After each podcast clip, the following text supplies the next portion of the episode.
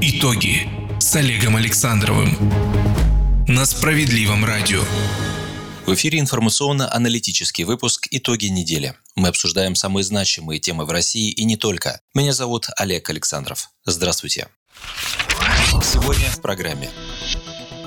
По мере улучшения ситуации с этой пандемией мы, конечно, возвращаемся к нормальной жизни. В том числе должны подумать и о дальнейшей работе над поправками в э, Конституцию.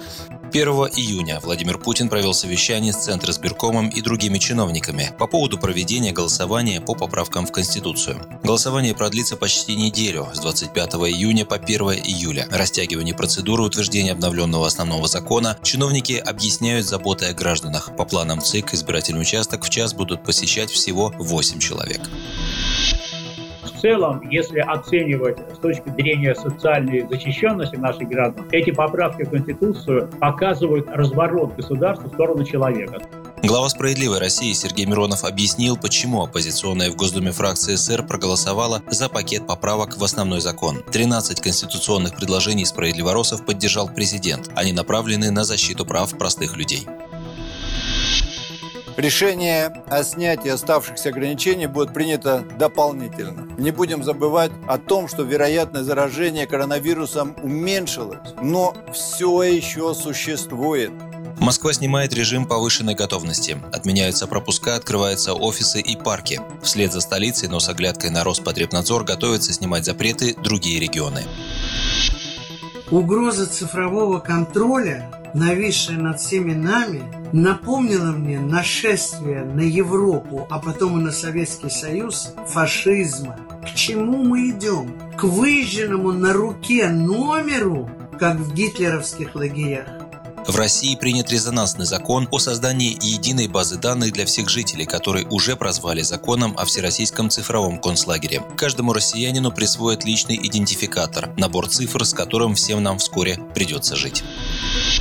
Теперь об этих и других событиях подробнее. Введенные ранее ограничения, вызванные необходимостью борьбы с коронавирусом, постепенно сходят на нет. И есть основания надеяться, что уже в этом месяце в большей части субъекта Федерации так называемый режим повышенной готовности будет отменен. Все чаще об этом стал говорить и глава государства. 1 июня Владимир Путин провел совещание с представителями Центральной избирательной комиссии, парламента и правительства по поводу проведения голосования по поправкам в Конституцию. Датой голосования чиновники выбрали 1 июля. О выборе этого дня источники из Кремля сообщали СМИ за неделю до совещания, но официально Путин подтвердил ее только в июне. Почему дата голосования выбрана 1 июля? Потому что уже с 3 июля в школах начнется сдача единого государственного экзамена, а большинство избирательных участков, как мы знаем, располагаются в зданиях школ. И эти два события власти решили развести. Совещание началось с речи Путина, в которой он признал, что некоторые поправки в Конституцию уже имплементированы в жизнь, несмотря на то, что голосование по ним не состоялось. Некоторые вещи мы уже имплементируем в жизнь даже до принятия поправок в Конституцию. И это говорит о том, что те поправки, которые предлагались, в том числе и рабочей группы, они востребованы, просто абсолютно востребованы условиями нашей сегодняшней жизни.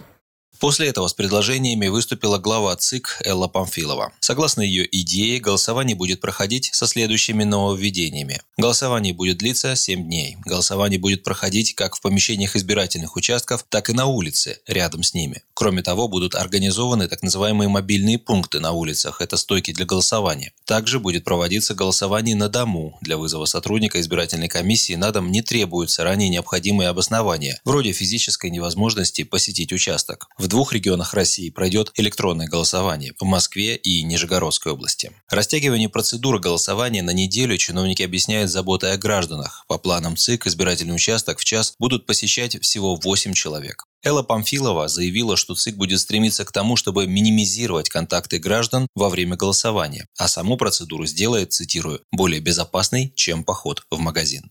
Основной принцип – максимальное рассредоточение потенциальных участников голосования как во времени, так и в пространстве. Вот мы исходили из этого для того, чтобы минимизировать возможные физические контакты. Принцип бесконтактности максимально. Как и в процессе информационной подготовительной работы, так и уже в процессе непосредственно проведения этого голосования. Кроме того, все члены избирательных комиссий пройдут обязательное тестирование на коронавирус. При этом Центр избирком отказался от идеи проводить голосование по почте. Причины этого Памфилова не указала. После объявления деталей Элла Памфилова предложила Путину дату начала проведения голосования – 1 июля. Однако, как позже стало известно, это была не совсем точная дата. Голосование по поправкам начнется 25 июня и закончится 1 июля. Несмотря на то, что Памфилова не указала сразу точные даты, Путин согласился со всеми ее предложениями. Он также отметил на совещании, что с юридической точки зрения эта дата 1 июля является безупречной. Сразу после совещания к журналистам обратился пресс-секретарь Путина Дмитрий Песков. Обычно редкий на подтверждение новостей пресс-секретарь объявил, что среда 1 июля станет выходным днем, не пояснив, как президенту удалось столь быстро после выбора даты голосования принять подобное решение. Даже в случае с выбором даты Парада Победы Путин объявил 24 июня выходным только через несколько дней после анонса парада. Итоги недели. Что предложили изменить в Конституции, если коротко? Ограничить приоритет международного права над национальными законами. Главу правительства, его заместителей и федеральных министров будет назначать парламент. Изменить порядок назначения глав силовых ведомств. Изменить положение о запрете занимать пост президента одному и тому же человеку более двух сроков подряд. Поднять ценз оседлости президента до 25 лет. Превратить Госсовет при президенте в конституционный орган запретить иметь иностранное гражданство судьям, министрам и прочим государевым людям категории А. Главное, что в проекте обновленной Конституции на новый уровень выводится защита и поддержка семьи. Как сказал по этому поводу лидер главной социалистической партии страны, партии «Справедливая Россия» Сергей Миронов, поправки в Конституцию разворачивают государство к человеку. Именно благодаря усилению социалистических гарантий в основном законе фракция СР в Госдуме поддержала этот документ. Изначально была дата 22 апреля. Коронавирус, пандемия внесла свои коррективы. Естественно, проводить голосование было нельзя. И вот сейчас, опираясь на ситуацию, которая показывает, что пик мы прошли и идет падение количества заразившихся, 1 июля, с моей точки зрения, дата оптимальная. За оставшееся до голосования время избиратели смогут еще раз ознакомиться со всеми конституционными поправками. Документ нетрудно найти в интернете на портале официальной правовой информации. Наверняка улучшится в городах и санитарно-эпидемиологическая обстановка к этому времени. Сергей Миронов напомнил, что от фракции «Справедливой России» в проект было внесено 13 поправок. Все они касаются поддержки граждан. Наша фракция «Справедливая Россия» вносила более 40 поправок, 13 из них учтены. А в том числе важнейшая поправка по обязательной индексации пенсий не реже одного раза в год, по социальному страхованию и по индексации всех пособий, тоже наша поправка, по культуре, значение нашей великой русской культуры закреплено в Конституции, по э, русскому языку, тоже очень важная поправка. А в целом, если оценивать с точки зрения социальной защищенности наших граждан, эти поправки в Конституцию Конституцию показывают разворот государства в сторону человека. Изменение Конституции давно назревало. Лидер справедливоросов рассказал, почему прийти на участок и отдать свой голос так важно для страны. Но прежде всего пенсионеры хотят, чтобы гарантированная пенсия их индексировалась. Люди, столкнувшись э, вот с коронавирусом, видят, что явно у нас недооценивалось значение нашего здравоохранения. И те нормы, которые прописаны в поправках, они уже практически реализуются. По факту мы вынуждены были это делать, борясь с коронавирусом. Поэтому для людей вот эта социальная защита, роль а, и образования, и здравоохранения в нашей повседневной жизни, ведь это же норма Конституции. А дальше мы уже будем а, руководствуясь нормами Конституции, э, менять наше законодательство. Конституция – это основа российского права. Отталкиваясь от нее, дальше можно готовить проекты законов по всем направлениям соцзащиты. Начать нужно с ликвидации фонда обязательного медицинского страхования, считает Сергей Миронов. Политик уже направил президенту письмо с таким предложением. По словам лидера СССР, здравоохранение – это конституционная обязанность государства, поэтому здесь не нужны посредники. Еще одно предложение справедливоросов – перевести санитарно-эпидемиологическую службу и Роспотребнадзор в подчинение Министерства здравоохранения. Все должно быть в одном кулаке, заявил Миронов. Кстати, в самом бюллетене будет всего один вопрос – поддерживаете ли вы внесение поправок в Конституцию Российской Федерации? И два варианта ответа – да или нет. Итоги недели. Коронавирус обновил в сознании людей понятие самоизоляции, даже породил новые явления. В Москве впервые в стране 5 марта был введен режим повышенной готовности. Сначала выходить из дома запретили пожилым и людям с хроническими заболеваниями. Затем меру распространили на всех горожан. Покидать место жительства без необходимости стало запрещено. И вот только теперь, спустя три месяца, столичные власти сообщили об отмене режима самоизоляции. Фактически Москва возвращается к обычному ритму жизни, заявил 8 июня мэр Сергей Собянин.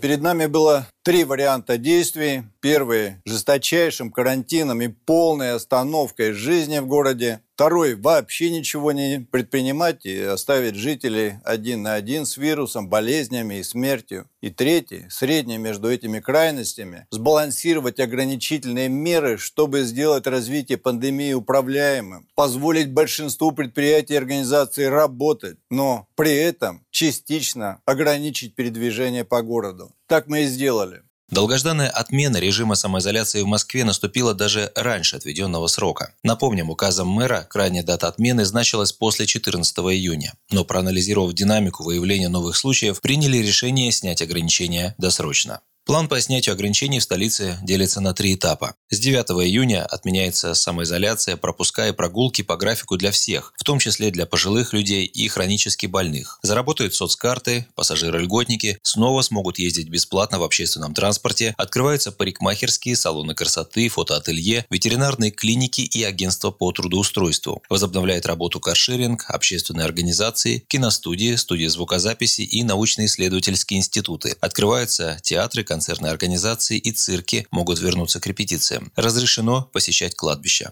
16 июня начинают работать летние веранды кафе и ресторанов, а также стоматологические клиники, возобновляют работу библиотеки, риэлторские конторы, службы проката, рекламные консалтинговые агентства, открываются музеи, выставочные залы и зоопарки. С 23 июня открываются оставшиеся кафе и рестораны, фитнес-клубы и бассейны, отменяется ограничение на работу детсадов и на использование детских площадок, тренажеров, скамеек, начинают в обычном режиме работать учреждения соцзащиты, возобновится пассажирская навигация по Москве-реке. Однако москвичи должны соблюдать режим сохранения и после снятия ограничений, подчеркнул Собянин.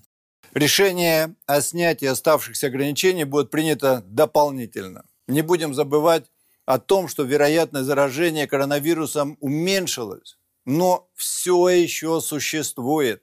Мы должны постоянно контролировать ситуацию и не допустить новой вспышки эпидемии. Каждый из нас по-прежнему должен соблюдать режим самосохранения и бережного отношения к окружающим. Открытые предприятия четко должны выполнять требования санитарных служб.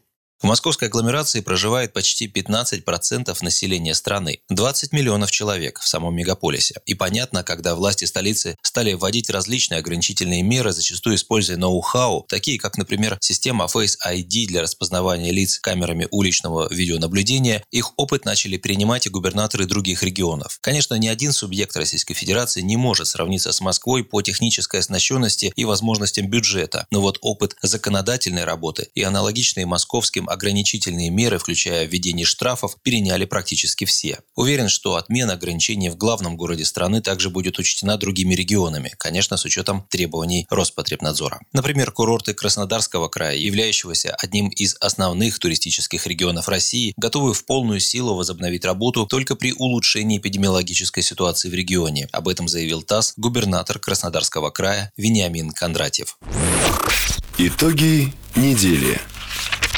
8 июня глава государства подписал резонансный закон о создании единой базы данных жителей России чьей-то легкой руки документ стали называть законом о Всероссийском цифровом концлагере. Законопроект, разработанный правительством, вызвал неприятие со стороны значительной части российского общества. В интернете размещен ролик с обращениями популярных актеров театра и кино к Владимиру Путину с просьбой не подписывать закон о создании единого федерального регистра, содержащего оцифрованную информацию о гражданах страны. За сутки видео с хэштегом «Мы не цифры» посмотрели более 230 тысяч пользователей видеохостинга YouTube. Обращение в ролике записала, в частности, народная артистка РСФСР Светлана Крючкова. По ее словам, закон ведет россиян к выжженному на руке номеру, как в гитлеровских лагерях. Угроза цифрового контроля, нависшая над всеми нами, напомнила мне нашествие на Европу, а потом и на Советский Союз фашизма. К чему мы идем? К выжженному на руке номеру, как в гитлеровских лагерях. Тогда уже выдайте всем